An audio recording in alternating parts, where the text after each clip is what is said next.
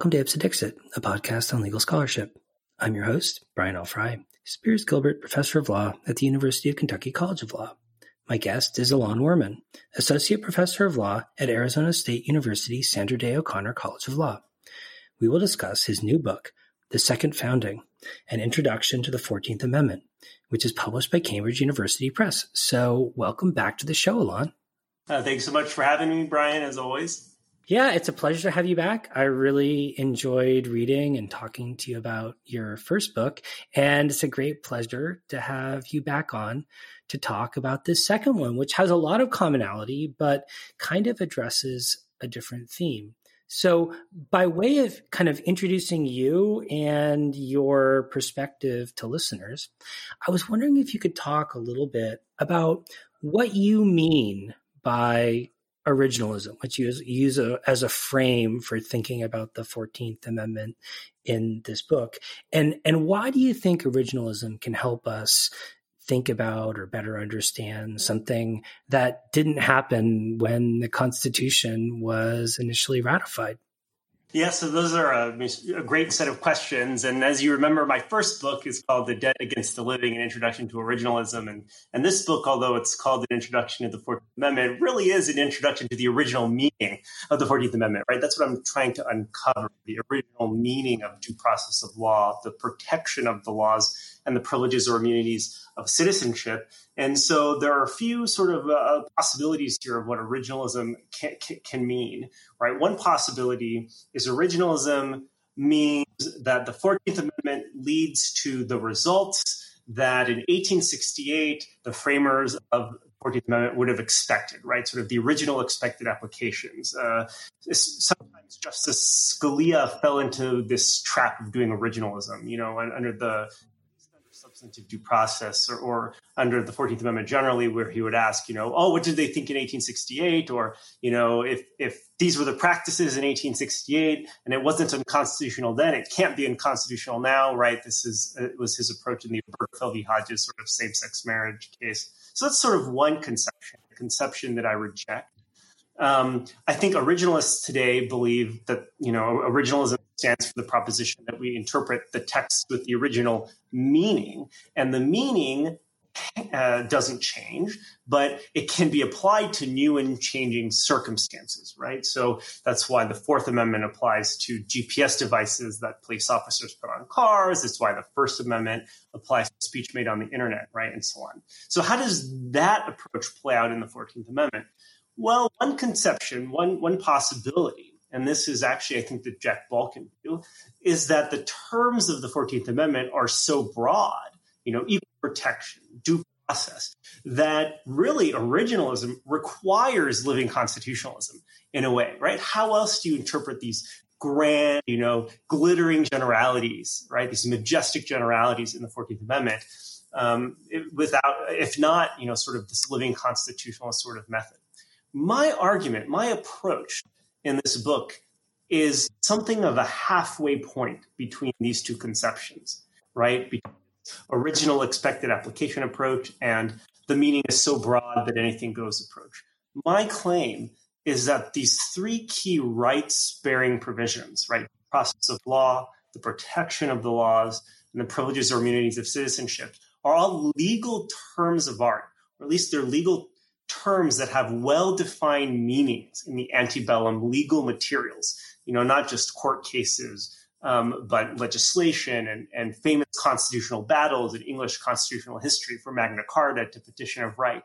My claim is that these original legal meanings are not nearly as broad as everyone, you know, as the Balkins of the world seem to think, right, or the living constitutionalists uh, argue, but they're not nearly as narrow as Justice Scalia uh, seemed to think. So, so that's the originalist approach that I take uh, in this book. Well, so you begin the book by talking about each one of those legal concepts in turn due process, equal protection, privileges, and immunities. I wonder if, if we could kind of dig into each one of those individually. So maybe you could start by talking a little bit about sort of what the conventional understanding of due process is and how your take is is different. So there, you know, I don't know if my my take is particularly different from what's what other originalists have said. I mean, there's a wide variety of originalist views on on this, and and I tend to agree with one of them, right? And and that view is that there really was no substantive due process. There's been a lot of originalist literature lately uh, making the argument that there was some kind of substantive component to due process. There are sort of three versions of that. One is this police power version. Um, Randy Barnett and Evan Bernick, but but many others before them, you done a lot of work in this regard, arguing uh, that there was a general police powers doctrine in the antebellum period, that state legislatures were limited to reasonable exercises of the police power. I go in and, and I don't do it so much in this book, but actually my other scholarship, I, I've, I've, I've talked about this. Um, the police power cases are misunderstood. Uh, if you look at the cases carefully, there were almost no antebellum cases where state legislatures were actually limited to uh, reasonable exercises of the police power, where courts could enforce that. There were lots of cases involving municipalities and municipal corporations. They were limited to reasonable exercises of the police power, and courts could and did enforce that. So, but that's a bit that's a bit different, and I argue about that a little bit in the book and, and elsewhere. But so that's one conception. Another conception is that uh, the, the due process of law prohibited caste legislation, what was called caste legislation. Uh, and uh, Ryan Williams has argued this. Other, other scholars uh, have argued this. It's actually the conventional view in the famous Brest Levinson um, constitutional law case book. They argue that due process was probably understood to be anti-caste legislation, um, that it that it prohibited you know special laws or partial laws. That laws had to be general. I don't know that that's true either. Uh, in my research for this book, and I talk about it, I go through all of those so-called partial legislation cases and each and every one of them involved abrogating judicial procedures for in a particular case or for a particular group of people. So maybe that's partial legislation, right? Maybe it's caste legislation, but it's not caste legislation as such. It's not partial legislation as such. They're just abrogating the judicial procedures required by due process of law. So, so I reject that as well. A, the third possibility for substantive due process is uh, just that there was a changed understanding as a result of anti slavery constitutionalists, these abolitionist constitutional thinkers. And Randy Barnett has done a lot of great work on them. But even, even then, you know, uh, when you look carefully at what they said, it was all conventional procedural due process. When they said slavery violated due process of law, they didn't say, oh, because slavery is, is inherently unjust or violates natural rights, or you know, obviously they believed all of that. But when they talked about due process of law, they said there is not a single slave in the District of Columbia who's been deprived of his liberty through an indictment, you know, and a trial by jury, right? That's a classic conventional procedural due process, right? So my view, uh, you know, I go through those and show why I think they're wrong, and I argue ultimately that due process was procedural. It it had these two minimum requirements. First, there just had to be law. There had to be established law on the books. You know, before someone could take away your life, liberty, or property, you have to violate some known and existing rules. Uh, and then your violation of those rules have to be adjudicated according to some fundamental minimum of procedure. This, I think, is very close, if not identical, to the McConnell Chapman view that they take in their Yale Law Journal article, um, Due Process of Separation of Powers. And so that's the position I take in the book. Well, so maybe you could talk then a little bit about uh, equal protection then as well. I, I felt like your position on equal protection was a little bit different than the conventional wisdom, but maybe closer than it is with respect to to due process? Yes. So, you know, of course, there's a conventional originalist wisdom and there's conventional modern day Supreme Court wisdom, and, and, those uh, aren't necessarily the same thing. In in this book, I argue that equal protection is very narrow. It does require equality, but equality in something very specific: the protection of the laws. What was the protection of the laws? Well, in short, the protection of the laws was the flip side of due process of law. They're, they were two sides of the same coin. Okay? Due process of law says only the government can take away your life, liberty, or property, rights and only with due process of law. The protection of the laws is the flip side. It's the legal protection the government had to give you so you could enjoy and exercise whatever life, liberty, and property rights you had against private interference. It was legal protection against private interference with your rights, right? So due process of law explains how the government can interfere with your rights. Protection of the laws is legal protection against private interference. It means the government must protect you against mob violence. Mob violence, mob rule was the quintessential violation of the protection of the laws. The government, the state had to protect you against private violence. It also it meant that you know they had to protect you against um, assaults and batteries and other kinds of crimes, and it meant judicial remedies. Judicial remedies. Judicial remedies were the key component to the protection of the laws. If someone commits an injury, you get an injury, someone commits this, this against you, you have a right to redress in courts. That's what protection of the laws meant. And that's what Blackstone said in the commentaries right? The remedial part of the law, he said, is what we mean by protection of the laws. John Marshall in Marbury v. Madison says um, the very you know essence of civil liberty is the right of every citizen or person right to claim the protection of the laws whenever he receives an injury. So the thing about it is today equal protection does all of the equality work, okay, in, under the 14th Amendment.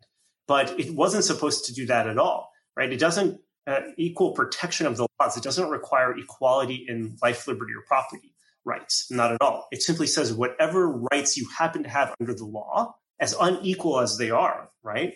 The government at least has to provide you protection of the laws equally for whatever rights you have. So it's it's an important concept. It's a central concept, but it's much much narrower. And here, you know, uh, in the book, I'll just add this and then I'll wrap up. Um, I take a position very similar to what Christopher Green has said in the literature, and and I think Evan Bernick has a paper uh, that takes a similar position as well. Though that paper is much more recent. Well, so in a lot of ways, I feel like the discussion of privileges and immunities is really at the core of the argument in an in an interesting way, which is uh, kind of especially uh, unusual because at least modern jurisprudence seems to not talk about privileges and immunities at all. So, I, I mean, I wonder if you could think, if you could talk a little bit about sort of what what we what sort of the kind of conventional wisdom is today on privileges and immunities, why you think that's wrong, and sort of what your position on what the proper understanding of privileges and immunities in the 14th Amendment is. Yeah, so so the, the book is obviously a comprehensive introduction, you know, to the to section one, but really the heart of it is indeed the privileges or immunities clause, which I argue was intended to do much of the anti-discrimination work that the equal protection clause does uh, uh, today. Now, the conventional originalist wisdom, I mean, it started to change a little bit in the last couple years uh, maybe, you know, I should say in the last 20 years, but there hasn't been much movement. There's been a bit more in the last few years. Um, the conventional wisdom has been that the privileges or immunities clause probably incorporates the Bill of Rights. So actually, almost no originals today uh, thinks incorporation is wrong. Many thinks many many originalists think incorporation should be accomplished under the privileges or immunities clause, right, instead of substantive due process. I think I am the only originalist, certainly the only young originalist, you know, maybe under 60 or something, who thinks incorporation is probably still wrong in terms of the best original meaning of the privileges or immunities clause. Um, and then there's another view of the privileges or immunities clause that says it doesn't merely incorporate the Bill of Rights, but also guarantees other fundamental unenumerated rights, economic rights, contract rights, right? The stuff of Lochner, if you will. Uh, um, the civil libertarians love this argument. The uh, Institute for Justice folks, you know, kind of uh, love this argument, um, and they rely on this old case, Corfield v. Coryell, you know, where where Justice Bushrod Washington described a lot of the fundamental rights of the citizen, and they included economic rights, the right to earn a living and pursue an occupation, a lawful trade, uh, uh, and, and so on. Well, my argument is that the Privileges or Immunities Clause does neither. It doesn't protect any fundamental rights at all. It is an equality, anti discrimination provision through and through. That's all it does. That, and so it's an anti-discrimination provision with respect to civil rights under state law. What does that mean? That means uh, that um, it, uh, if it wants, can ban handguns. I think it means California can ban handguns. But what California can't do is say only black citizens can't own guns, right? Or only Asian citizens can't operate, you know, laundromats and wood buildings, right? It's it, it means the state can deny its citizens whatever civil rights it wants, right? It can give them whatever civil rights it wants. What it can't do is provide civil rights uh, in a discriminatory way, right? It can't discriminate without some, reasonable uh, basis. That's all it does. So it doesn't incorporate the Bill of Rights, doesn't guarantee a fundamental minimum of contract rights, you know, or anything like Lochner. It requires simply equality with respect to civil rights under state law. That's at least what I argue, and there's some evidence for that, which I'm happy to get into as well.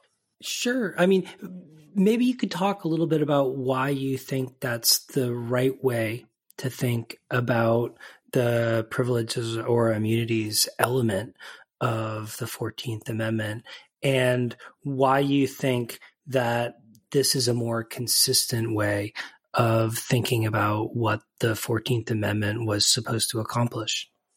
Well, it's the only reading that makes that makes it work, that makes the whole thing work. It's the only one that works. And here and here's why. Here's why. I mean, it, it requires a couple puzzle pieces. First thing to, to, to remember, it's important to remember that you know the vast majority of the framers and, and the members uh, of Congress, of the 39th Congress, the, the, the major objective for them was to constitutionalize the Civil Rights Act of 1866. That was that was the main objective, right? There had been these black codes in the South that systematically the new freedmen and women the same contract rights, the same property rights, the same uh, gun ownership rights, right, as white citizens enjoyed. And the Civil Rights Act of 1866 uh, was supposed to abolish the black codes. Well, how did it do that? How did it do that? The Civil Rights Act of 1866 declared persons, with some exceptions, right, like Indians, not taxed, and so on, uh, to be citizens of the United States. So persons born in the United States were citizens of the United States. Okay.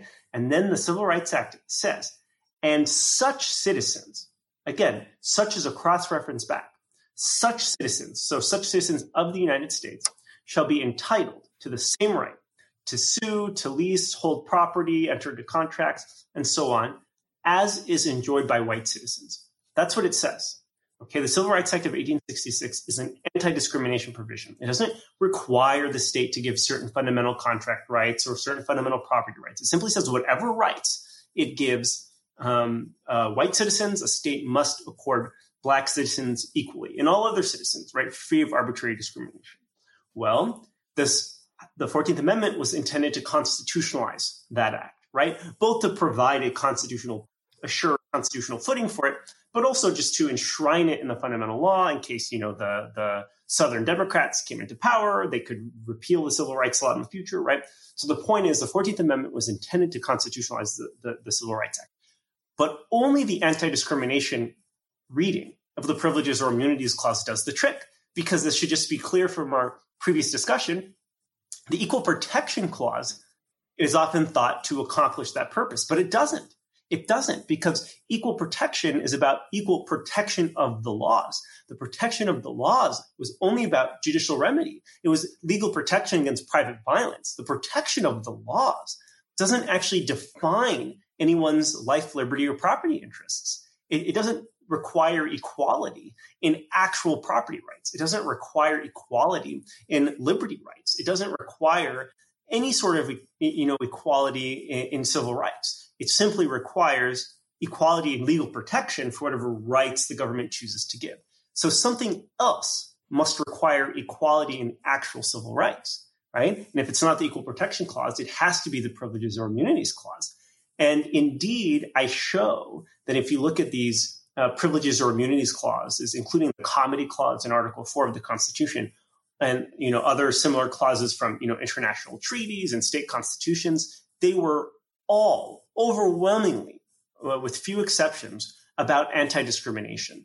they were all about anti-discrimination between two groups of people or two you know places or or, or times and so on. So so when you when you look at that, uh, it paints an overwhelmingly convincing picture that the Privileges or Immunities Clause was supposed to anti-discrimination work uh, that was supposed to constitutionalize the Civil Rights Act of 1866.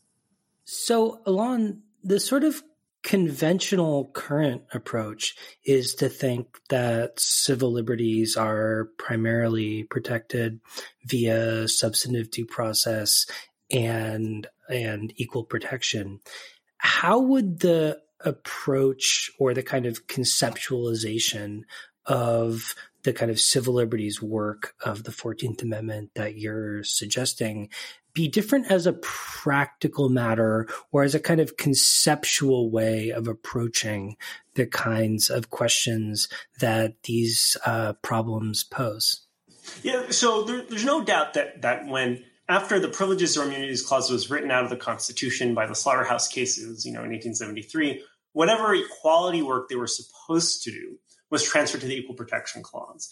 And whatever fundamental rights work they were supposed to do, if any, was transferred to the Substantive Due Process Clause, right? So, so it could be that there's no difference. Now, of course, I argue, as, as we've just discussed, that I, I think substantive due process is probably wrong. So if we're originalists and if we're not bound by precedent, if that doesn't bother us at all, you know, then I think that means mo- most of substantive due process goes out the window.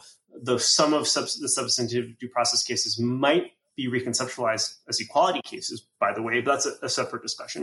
Many of the equal protection cases can be reimagined um, as privileges or immunities cases, right? I make an argument that Obergefell v. Hodges is a, is a plausible case, a plausible outcome under the privileges or immunities clause, under the anti-discrimination reading of the privileges or immunities clause. But this does mean we lose some things, right? I'm not this originalist that just always leads to modern day results, right? That everyone's going to like, right? Uh, there are some key differences, right? One is incorporation, I think, goes out the window. Um, this is going to be hard for many people to stomach. Um, but in some respects, you know, especially if you're a liberal or progressive and you worry about what the modern Supreme Court is going to do to the Second Amendment or the First Amendment, right? It might even be better, you know, to let states experiment with a lot of these rights you know, and there'll be something in it for liberals and something in it for conservatives, right? Um, maybe uh, some states get to ban handguns, um, and maybe some states um, can prohibit, you know, uh, a certain campaign spending that Citizens United allows. On the other hand, maybe some states won't require, you know, suppression of evidence or, or you know, things like that for for improper searches. I don't know, but the point is there could be something in it for everyone. The other thing to, to keep in mind, aside from the incorporation issue, is um, the privileges or immunities clause is in another respect narrower than modern equal protection jurisprudence. The privileges and immunities of citizens was in, included the, the category of rights called civil rights to the exclusion of political rights. Civil rights are those rights that are, are, natural rights, you know, that we have in the state of nature. They don't depend on political society. You enter into political society, and and and the laws, you know, shape and, and, regulate your natural rights, but you had them before you entered political society.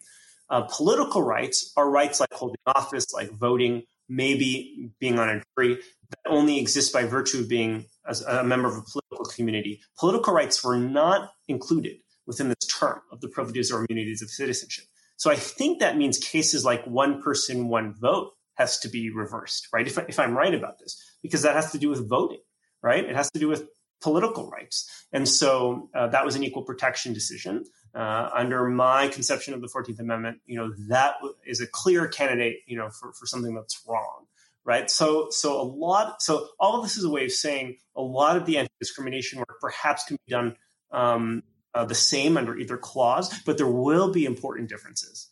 In the book, you talk specifically about both Brown and Obergefell. I wonder if you could sort of walk us through each one of those cases and sort of how you think they would most plausibly play out under the understanding of the 14th Amendment that you're suggesting. Yeah, so so start with you know, Brown v. Board of Education. Um, you know, there there are sort of two questions that have to be answered here. One is is education, is public education a civil right subject to the non-discrimination requirement of the Privileges or Immunities Clause? And then the second is if, if it is, is separate but equal, does that qualify or does it not qualify? And I think public education, whether it was, however it was considered in, in 1868 in 1955, it was certainly a civil right. I don't think it was a political right. I mean, now there was a, uh, people believe that there was this category of so-called social rights. Uh, it's not at all clear to me, by the way, that this was a really entrenched category. Um, the, the distinction, at least for purposes of the Comity Clause, Article 4, right, the Privileges and Immunities Clause in our Constitution, which was the precursor to the Privileges or Immunities Clause, social rights never featured in that at all. It was always civil rights versus political rights. Do you have it in the state of nature, or do you have it only because of civil society like, or political community, like you know voting and holding office? Well, education is not something that depends on a political community. Um, maybe it's a close call, but it's certainly plausible to say that it's a natural right regulated by by civil law. Uh, and so I think it's more of a civil right. Right. There was even a case uh, from the 1830s that I talk about in the book, the Prudence Crandall case, where private education was certainly understood to be a civil right within the meaning of the Privileges and Immunities Clause. So if the question is, is it more like a civil right or a political right? I think education clearly falls like, you know, a civil right. Um, asterisking, you know, of course, uh, the conventional wisdom that the framers of eight, in 1868 also distinguished social rights i'm not convinced that that was that was a firm distinction. I think the real distinction was civil rights versus political rights but but in any event uh, if i'm right about that public education is a civil right. Well what do you do then about separate but equal? What do you do about separate but equal? Well i think the answer is simple. It's what you know the legendary professor charles black said after the brown v. Board decision you know in in, in his in his article um, uh, i can't remember what it was called. I think it was called uh, the desegregation decisions, but, but I can't remember. But Charles Black said, look, and I'm paraphrasing, of course, look, once we know, right, what every person in Texas knew and in Mississippi knew and in Alabama knew, right, that these laws, that the segregation laws, weren't intended to create equality. The whole purpose of the segregation laws, the whole purpose was to keep one race of Americans in perpetual subordination, right? To another race of Americans. That's why the laws existed, right? Or as Justice Harlan said in his dissent in Plessy v. Ferguson, the law was not created so much to keep the white man away from the black man as much as to keep the black man away from the white man. In other words, judges don't have to turn a blind eye to what is common knowledge, right? That the very purpose of these laws were discriminatory. The very purpose was to keep one race of Americans separate and therefore inferior. Well, connect all of those together, and you have an originalist argument for Brown v. Board under the Privileges or Immunities Clause, and it doesn't seem to be a particularly difficult argument, at least not to me. Well, what about Obergefell? Because you suggest you can still make a good case for that, even though maybe a slightly more difficult one. Yeah, I mean, I mean that is harder. Obergefell's harder. So again, separating uh, uh, the question of, uh, uh, uh of social rights, or at least asterisking the question, the issue of social rights, which I'm not convinced was actually a firmly rooted dis- legal distinction in, in the law. Um, uh, so, uh, assuming that marriage and all the other privileges that come with it is a civil right, right? It's a natural right that is regulated by civil society. I think no one can deny that, right? It is subject to the injunction of the Privileges or Immunities Clause. Now, of course, the Privileges or Immunities Clause doesn't prohibit all discriminations, right? It only prohibits arbitrary discriminations. That's why, you know, 18 year olds can't drink. It's why 14 year olds can't drive. I mean, there are all sorts of things um, that there are rational discriminations or non arbitrary discriminations. Uh, and the question then becomes, well, is, is, uh, denying gay Americans the right uh, to marriage and all the privileges that come with that abridging the, the, privileges and immunities of those citizens by giving you know heterosexual citizens more rights more privileges and immunities than giving you know than the state gives to its its gay gay citizens. And you know uh, i argue uh, that you know once uh, you recognize that being gay is is not a choice and that they cannot you know, meaningfully marry someone uh, of the opposite sex, uh, that uh, them, you know, the right to marry, where uh, uh, uh, marriage, right? I mean, I guess I should back up for a second, right? Once it's recognized, marriage has multiple purposes, I, and I think everyone agrees on this, right?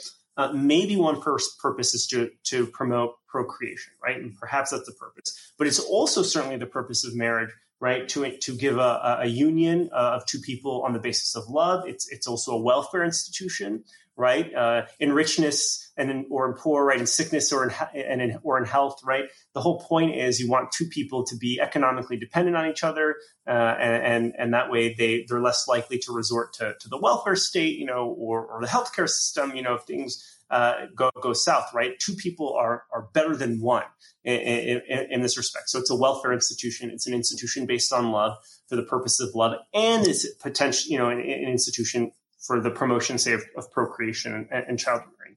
Well, gay Americans can participate in at least two of the three purposes, right? And so once you recognize uh, that being gay is not a choice and they can't meaningfully marry someone of the opposite sex, it seems like a pretty arbitrary um, uh, a discrimination to deny them that right. You know, especially in a world of no fault divorce, you know, and, and where marriage for straight people is more or less fundamentally about about love too, right? So that's sort of what the argument looks like. Now, here's here's the point.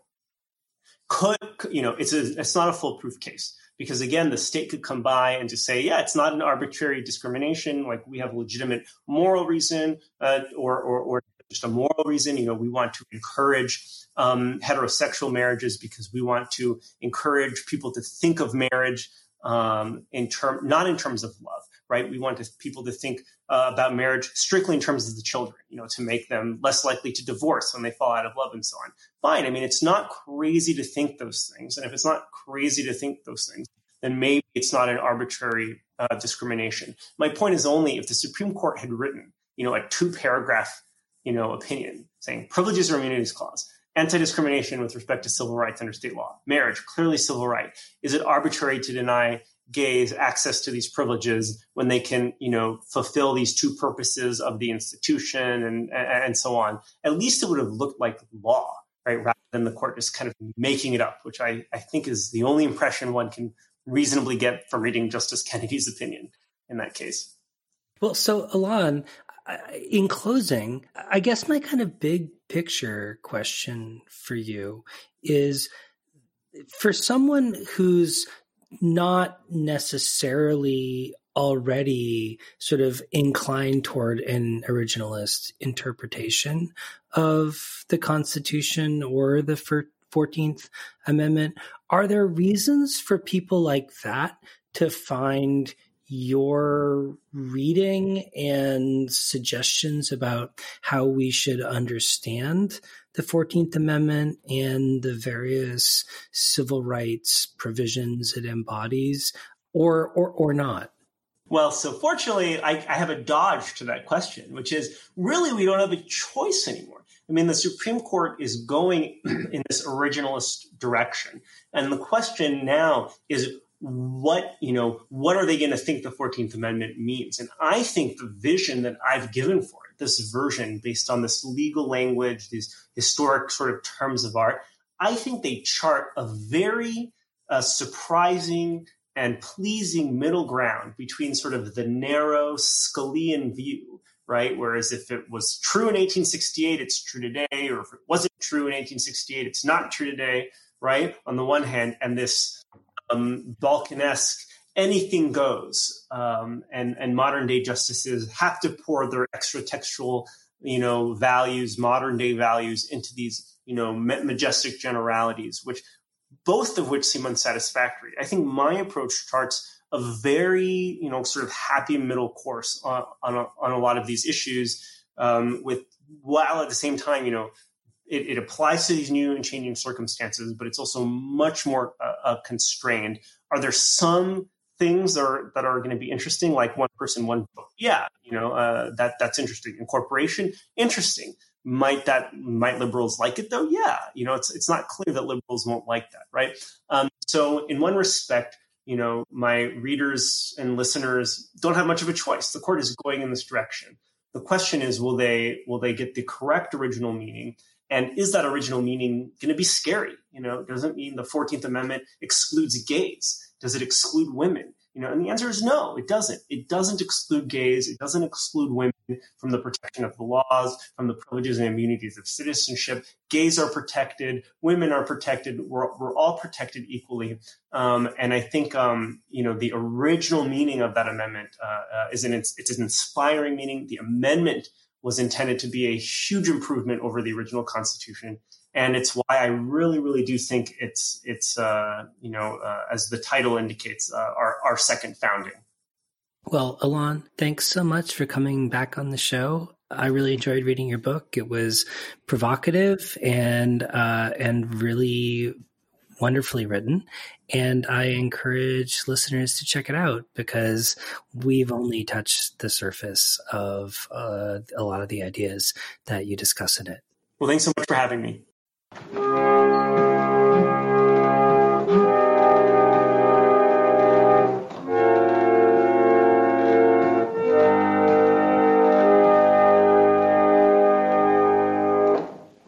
Ask your daddy or your mother to tell you about the Constitution of the United States. The men who formed the United States wrote out the rules they thought we should live by. And we call what they wrote the Constitution. Little girls and little boys all want to understand and read the Constitution. It's the basis of the laws of our land.